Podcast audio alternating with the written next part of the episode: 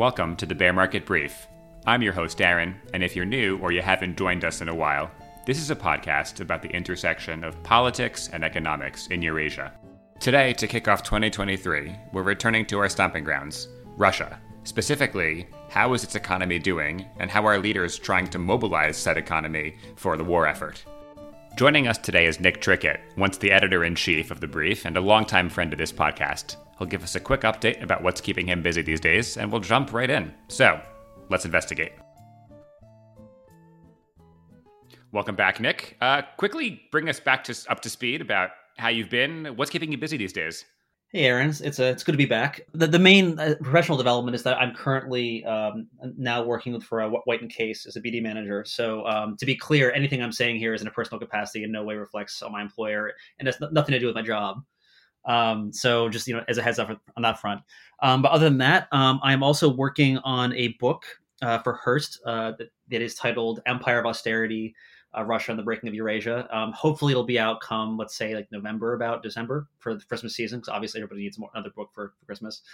But yeah, so we'll, we'll see how that goes. Uh, it's definitely definitely a haul. Well, while I have you, and before we dive into the subject matter for today, tell us a little bit about the book. What are you exploring? So the idea is to kind of paint a, a contemporary history of, of, the evolution of Russia's political economy from, from roughly the default in '98 up till the invasion in 2022, and explaining how essentially like Russia's kind of bias towards it and the, the degree to which it's wired for stagnation and and obviously explicitly through austerity politics the last like eight nine years but even before then there's still an austerity bias in russian policymaking and economic policy i would argue um, explains how the conflict developed how it worsened conflicts across eurasia and why it went so badly so by austerity you mean that the central government is just not spending money trying to keep its deficit debt down yeah, yeah. So I, I, would say like like the the traditional term being the neoliberal. Obviously, I think the term doesn't really actually describe Russia very well, but but kind of neoliberal policy biases that you have amongst Russian elites. Understood. So let's jump into it today. This is the first episode uh, for 2023.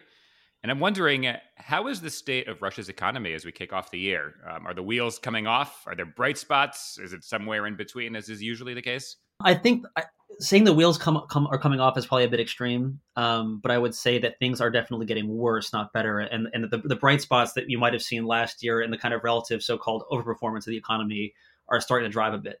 I think the, the best way to think about it is that like we don't really have any good data on firms essentially exhausting the viability of the capital goods they've imported from the West they can no longer get access to. So like you know, let's say you're a mining company um, or like a an oil firm that uses proprietary software that you can no longer get from the West for like exploration purposes. That that process is now less productive, right? So you're now wasting more money on a less productive pro- process to try to extract more resource out of the ground. Or you know, if you can't import like a key um, little component to fix up a rail wagon and suddenly and suddenly rail wagons start breaking down. I mean we've already seen them halt production of the so-called innovative wagons and which basically means that they're defaulting towards using older rolling stock that carries less cargo per per unit. So that, that that's a, another kind of big productivity loss and so on. Those kind of processes are unfolding now more so than they were last year. So i think that's kind of the big story that is not yet shown up in the data.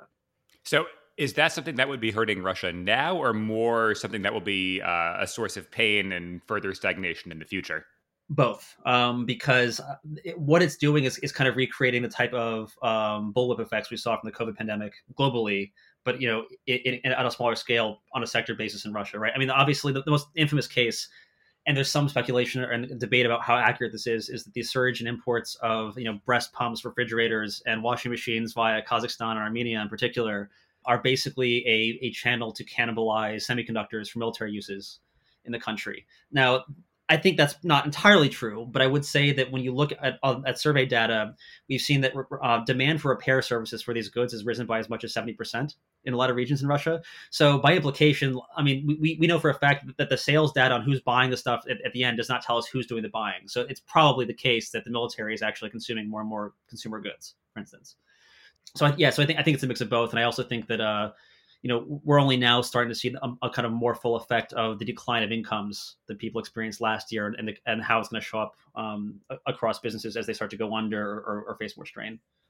Now, at the same time, I've seen kind of a puzzling trend in some of the data I've, I've followed that while this is happening, and I think we can talk more about data quality, what we're seeing from where, but it seems like at least Russian consumers' measures of economic confidence have been pretty stable, if not positive. So, How do we square that circle? Well, a couple ways to think about it. I think one, um, when you always assume things are bad, it's kind of hard to actually read too much into the data. Um, it, it, it, it, especially if someone's already adjusted their mental baseline to things being awful, and then it wasn't quite as awful as you expected, right? So you would you would actually have some of that showing up. I think another way to think about it is that in 2020 and 2021, there was a really large surge in home buying because of the, the mortgage subsidy program. So you have a lot of people who basically couldn't buy anything else or were, sitting around or kind of realized, wow, like at least I can own like a hard asset that's a roof over my head that, that I enjoy living in, um, despite how bad things are economically. And then they've started kind of making up new homes and so on. And I think that has somewhat shifted people's uh, perception of, of how they're doing. While at the same time, those programs are either running out of actual credits because usually there's a kind of uh, a fixed amount of loans that are allowed to be issued, or otherwise it's drying up because demand is collapsing. And, we, are and we're already seeing that happen slowly um, on the housing market. It accelerated very, very quickly after mobilization started in late September. I want to ask, shifting to some of the, I guess, contingencies you could say relating to the to the war itself. Um, actually, President Zelensky of Ukraine had a joke, not to to make light of anything happening there, uh, between kind of traditional Ukrainian uh, Jewish joke uh, from Odessa, where there's two men talking. They say, "Hey, do you hear? Uh, Russia's at war with NATO. Oh my God, what's happening? Uh, how are the Russians doing? Oh, they've lost almost 100,000 soldiers, thousands of tanks, aircraft, hardware. Oh my God, how's NATO doing? Oh, NATO, they haven't showed up yet. So, what I want to get at is the extent to which Russia is really all in. Um, there was a prior mobilization around where they conscripted, I think, 300,000 people. And there's another one kind of in the offing, may or may not be coming. Um, but thinking about what that means for the economy, like moving the economy to a war footing, what, what does that actually mean in practice beyond giving people guns and training them to fight? Yeah, so I think the, the way to think about it is that they they are obviously directing more resources to military. They've increased the budget spending for um, for defense and security services dramatically and they're clearly trying to run the factories they have in hand, you know, on 24 hour cycles, you know, make up for losses, um, et cetera. But they're they're really unable to actually go to war footing um, for the simple reason that, or I shouldn't say simple reason, but for, but for the reason that it's incredibly difficult for them to coordinate what's happening across the economy because of the way they've, they've actually structured the economy and, and the way that they manage they manage economic relationships. So, you know, for example, it, was much easier in the Soviet system um, to, to, get everybody to make sure they hit their production targets to build tanks to fight the Nazis because there was a, a disciplinary apparatus and, and, like a party system and so on that structured all, all those relationships. And even though there was still obviously you know theft and graft and so on taking place, it was much easier to actually crack down on it. Whereas in the current system, that that's actually just an impossibility. It's not really how it functions. I mean, we, we see the most extreme case of this being the recent decision to essentially stop requiring um, state servants, people people who work in the state service at various levels, to uh, to publish their earnings. So that tells us that they're trying to make sure they have the loyalty of people who work for the state by allowing them to, to do whatever they want, which obviously isn't going to be inefficient when it comes to what's happening. So that, that that's a, a high level way of thinking about it.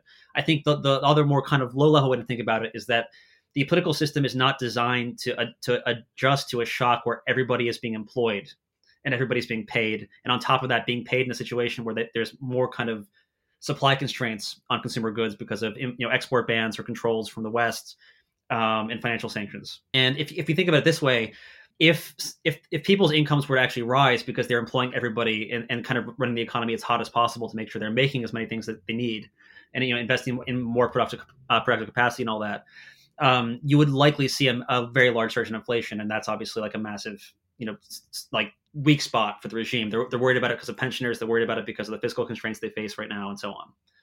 So, are the constraints here? You mentioned graft, but it sounds like there are maybe more structural concerns at at play here. The, the I think inflation concerns. Um, if everyone has a ton of money that they're going to spend, that you know makes prices increase. Is is that really the the kind of key node, the the mechanism driving the hesitancy? I mean, I think I think it's a, it's both. Um, now, I, I don't know that inflation is necessarily by default the main one. I think in some in some respects the technocrats still have some pull to actually kind of impose a hard fiscal restraint, if you will, on on the state spending to to pursue these these war aims, and that's probably also at play. But if you think about um, a kind of more inflationary economic context where you know you have like full employment and all that, it is true that because of the institutional structure of the Russian economy and the, the, like how how many layers there are, and when it comes to the actual state, you know, because how large the country is, um, and, and the ways in which different interest groups you know have, have captured policy at the local level, the regional level versus the federal level, et cetera. That kind of economic structure would lead to an explosion of more graft and also a loss of political control. It'd be much, much it's much much harder to get people to actually you know stay in line when they're actually well off or, or doing better or otherwise have more of a, of a kind of a means of saying no to the powers that be. So, for example, going on strike is a lot more meaningful if you actually are trying to run a true war economy than in the current circumstance where you know people are terrified of having nothing, so that they're not going to withdraw their labor. But that that's not just a matter for like coal miners or people working in factories. That's also true for politicians and political figures and so on. Like they they're they're unable to kind of extract themselves or extract themselves from the system or say no because they're, they're too caught up in the fact that there are no other options they have. So, I mean, the last decade in particular, we've seen you know, business has become totally dependent on the state, but perversely in such a way that the state's also not spending money. so it's kind of this weird vicious, vicious cycle where this uh, essentially Russian economic policy is constantly reducing the productive capacity of the economy as opposed to increasing it. Uh, and we're seeing that kind of play out right now, is, and the, the, kind of consequences of that, I would say, making it harder to to ramp up production. Let's say for uh, continued war in Ukraine. Can we talk about some of the things that Russia has done uh, to to ramp up capacity? I mean, first thing that comes to mind is is is drafting. What is it? 300,000, 300,000, or three hundred fifty thousand. What does that mean for the economy? Just pulling that labor force out. But broadly, what has Russia done? Let's talk about some of the kind of negative so I mean, conscription they they they they pulled three hundred fifty thousand people out of the workforce to fight. So what, let's say that's in the range of 0.3 or 0.4 percent of the formal workforce, not including uh, illegal labor, which gets a bit more complicated. Which is a huge percentage. Yeah, yeah, no, absolutely, especially in a context where you know in the last eighteen months to two years prior to the invasion. Um, you saw like a you know a large degree of labor shortages from the loss of migrants from Central Asia in particular that's that's definitely eased but like i mean th- there were there were like systemic shortages of labor for construction for instance you know before the war began and not to mention the young people and the tech experts who have yes. left the country too yes though many of them are still working for russian companies so, and the and the duma is now trying to tax them d- differently to to essentially make them pay for that so we'll, we'll see how that plays out but I mean that that's that's the most obvious one. Obviously, they've they've increased um, defense spending by a huge margin. So essentially, what they're doing is you know, starving the rest of the economy and throwing more money at the military to, to just procure goods they need from the civilian sector. Um, you've seen the creation of the coordination kind of council led by Mishustin and other people around him who I mean their their job is basically to make sure that the military gets everything it needs when it comes to physical inputs. Now, practically speaking, Mishustin and others have, have have kind of toyed with the idea of trying to mobilize SMEs and you know the small and medium enterprises yes, for sorry, those listening. Um, and, and, you know, to in the kind of similar size firms to redirect light industrial production towards essentially making kit for for soldiers that are that are going to war and so on. So there hasn't really been as much of like a formalized process to that. You know what I mean? They're not like straight out nationalizing anything, but they're definitely leaning on businesses to do that. And that, and that, that's also part of what's taking place where businesses who have lost their markets or are losing profits because um, people aren't spending as much money, et cetera, uh, in part because their incomes are falling. Uh, you know, they're trying to pivot what they're doing towards the, the, serving the state wherever they can. So that's that is definitely taking place. I think um, beyond that, it gets harder and harder to really know because the economic news we have is so piecemeal, and, a, and so much is, is taking place now informally, where essentially people are probably making phone calls constantly to just try to make sure that shipments arrive on time, um, or else or else promises are being made about offering like a subsidy or like like informalized kind of tax relief to help offset the massive increase in logistical costs, for instance, that exporters have faced. That that's you know that's hard to track. The more recent stuff that I think is probably the bigger story is they are quite consciously trying to raise taxes on, on any any resource exporter they can. So oil and gas has obviously gotten hit. Gazprom in particular um, paid a massive kind of windfall tax um, to help top up the budget. Um, they're expanding that towards the coal sector uh, which is a bit crazy given that Russian coal exports are often trading at discounts of 50 or 60% against market benchmarks at the moment. Um, and and and and the, there's also an ongo- ongoing attempt to raise more money from the metals um, metals industry. So it's yeah. So so I think what they're basically doing is soaking anyone who has money to just cover the budget and, and then trying to direct more economic activity towards the state wherever they can. So I was talking with uh, another expert in the field recently, and we kind of came to the conclusion, you know, using different verbiage, that Russia is essentially mortgaging its future at present. That they're basically taking all this capital and money that would have been invested into future production, which is important for a lot of reasons, and just turning it to immediate use. Uh, agree or disagree? So I would say that Russia's been mortgaging its future since about 2008. so it's I think that I think the bills come due is kind of the way that I would look at it. No, I I definitely agree that that's that's taking place, and uh, you know a lot of Russia specialists will, will will go to great pains to explain how Russia always manages to muddle through doing exactly that. Um, but I think the difference is that um, the, the, the trade-offs that are taking place today are much, much more immediate than they were, let's say, in 2014, 2015. And, and, and they'll be felt within months as opposed to years. So I would expect this year's GDP contraction, for instance, to be deeper than last year's, at least according to the official data, which I don't really trust anyway, but, you know, we, we still have it. Especially because uh, we saw corporate investment into um, into production basically like into capital goods and so on fall uh, significantly last year. And it was really only offset by state spending on the defense sector. But the the kind of new budget plan for the next three years is basically a, another austerity budget so it, it, there's going to be more pullback and more pullback over time. So i think i think that like the mortgaging the, the future like metaphor definitely works but it, it's it's a much much faster timeline than the past. So, one of the things that you mentioned in your latest edition of OGs and OFZs, uh, your newsletter on Russian political economy, I'll include a link in the podcast description. I would recommend it to people following Russia, was talking about um, systems of rent distribution. Now, I'm going to hazard a guess and say we're not talking about the Broadway musical here. So, tell me. Tell me about rents in Russia, what that means, and how that figures into the political economic system surrounding kind of mm-hmm. Putin's orbit here. Yeah, so rent in in a generalized kind of political economic sense really refers to something that amounts to an economic privilege or kind of an unearned cash flow. So the traditional example would be the money that you that a kind of country realizes by taxing its oil and gas production, for instance, uh, amounts to taxing rents from oil and gas, i.e., the money that is earned beyond the cost of production. Because uh, that is money that you're earning for an ask for like a resource just sitting somewhere. You know you, don't even have to do anything with it. You don't, even have to refine it or sell it to anybody necessarily even though in the case of russia they definitely um, build that into how they tax it to realize some kind of return. Now i think the importance in the past has been that you know when the russian economy was growing for instance um, back in, the 2000s you know you had systems of so-called rent distribution whereby you know you would you tax the oil and gas sector heavily um, you know take that money redistribute it to like public pensions et cetera but also redistribute it to you know friends um, and you know kind of certain companies or state-owned companies via the procurement system. So for instance like you know like non-competitive tenders for state procurements is, is a classic way that, in which the, the state distributes money to, to basically people who are friendly to the regime you know, or you'll have one guy who registers like nine different companies bidding on one contract that no one quite knows who owns which one. But he, of course, no matter what happens, he, he gets the the end money, and then that you know that that money flows to him. So that's kind of like a classic mechanism to maintain influence and to some extent control. If you if you kind of pair that with the attempts to centralize political power what you kind of get over time is that people have to go to Moscow or have some kind of connection in Moscow and the regions across the country in different economic sectors to be able to win major contracts for big projects.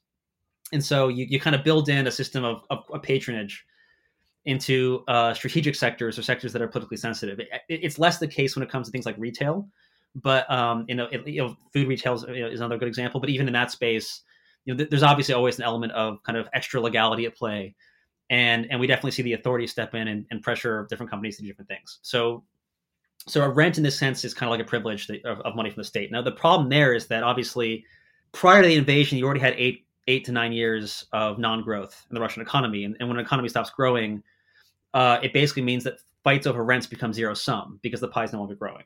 You know, in the same way that during downturns in a lot a lot of markets, you expect you know businesses to consolidate between the kind of players who have the most money in hand you've you've seen the same thing actually happen politically to some extent in Russia over the last eight nine years, especially the oil and gas sector. But you know, uh, Rosneft being the infamous infamous case, but there are other examples as well.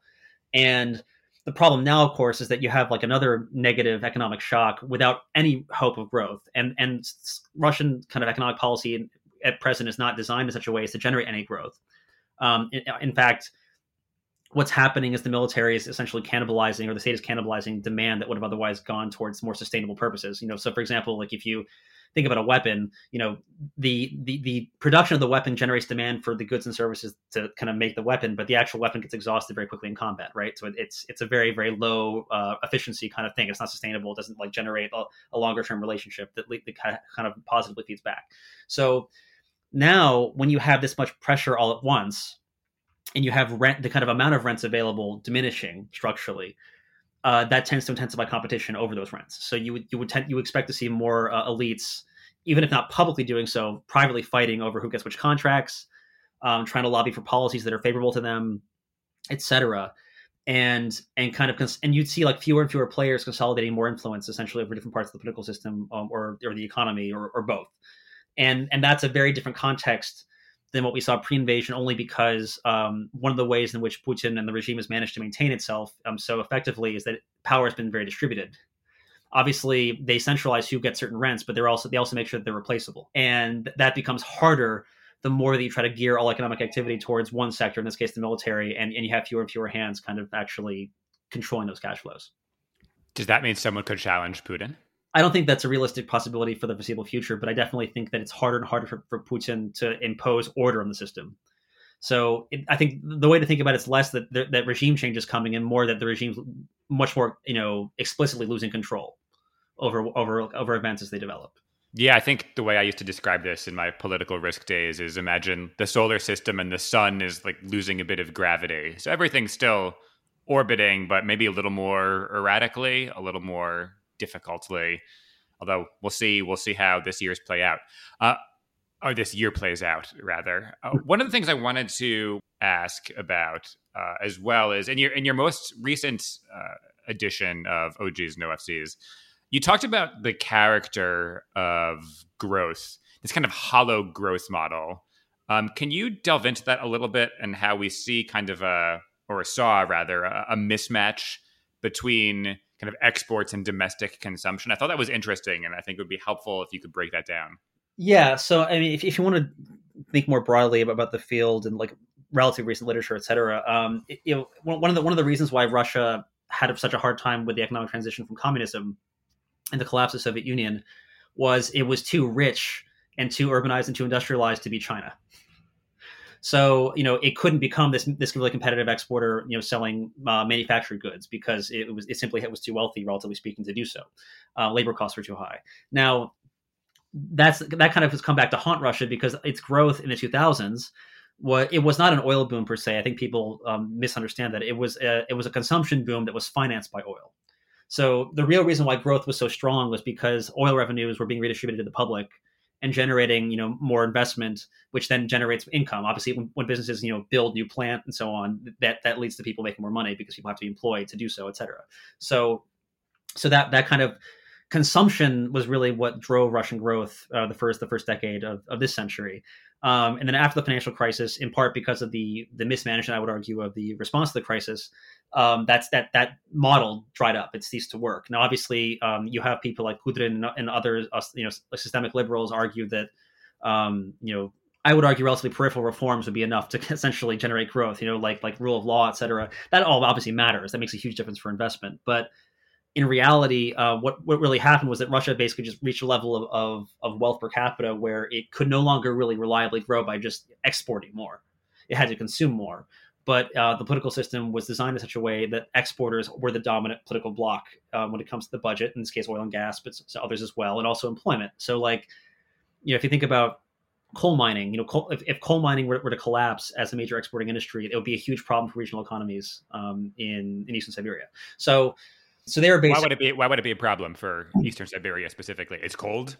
Well, it's well, it's cold. Uh, it's also obviously like like the the kind of center for most uh, coal mining in the country. And, and and when you think about the number of industrial towns that rely on one or two industries, those industrial towns are often linked into supply chains that are supported by exporters like the coal industry. Now, the, the example that I always go back to that I think is really really instructive and useful is rail wagons. If you look at like the kind of heavy industry that produces um, rolling stock in Russia its demand domestically is underwritten by exporting industries that that need the, the wagons to be able to move stuff abroad. Coal, uh, you know, generally is moved by um, gondola cars, uh, and they make up the kind of single largest portion of the rolling stock fleet. So I just think they're a useful kind of you know example to point to.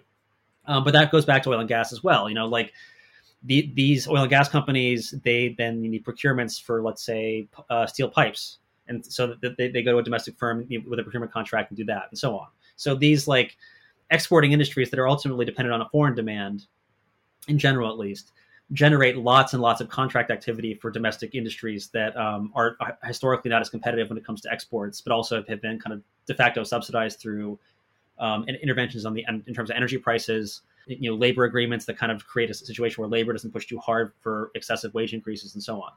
So essentially, Russia was relying on its exporters up until the invasion to underwrite demand for for the heavier industrial base um, and, and, and, aspects of the consumer industrial base that it inherited from the Soviet period in, in the 1990s, early 2000s.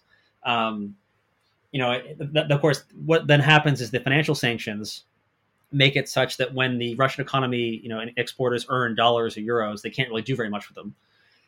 So it it short circuits that kind of relationship because like if you're an oil, if you're like a coal miner or whatever, you're not going to be able to you know hoard dollars and then convert that into demand, uh, or you know and pay people with it really meaningfully. So now those exporters are forced to obviously buy rubles and then negotiate new contracts um, that are entirely dependent upon um, domestic price levels and and domestic policy.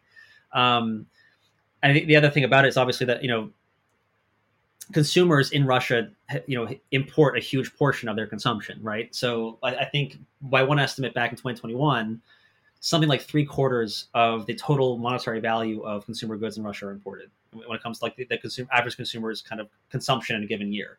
So that's obviously massively affected by the illiquidity of the ruble. Uh, I, and, and, you know the, the fact that the ruble is no longer easily convertible into foreign currencies in the way it used to be um, the fact that you know, like as I mentioned earlier, like, like, like logistical costs have gone up for importers and exporters because so many companies now refuse to just work with Russian clients. Uh, insurers don't want to insure Russian cargoes because it's too politically risky, et cetera.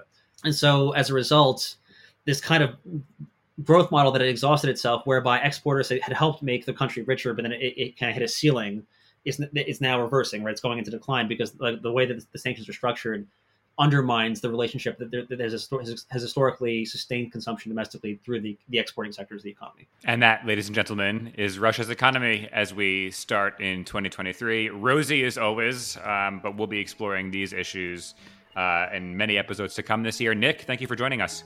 Yeah, of course. Thank you for having me. Thanks to Nick for joining today, and to you, listener. Be sure to follow BMB Russia and Eurasia at the Twitter handle at Bear Market Brief. BMB Russia and Eurasia is a project of the Foreign Policy Research Institute, that's FPRI, a nonpartisan think tank based in Philadelphia. For more information on this initiative and many others, drop by fpri.org. We'll catch you soon.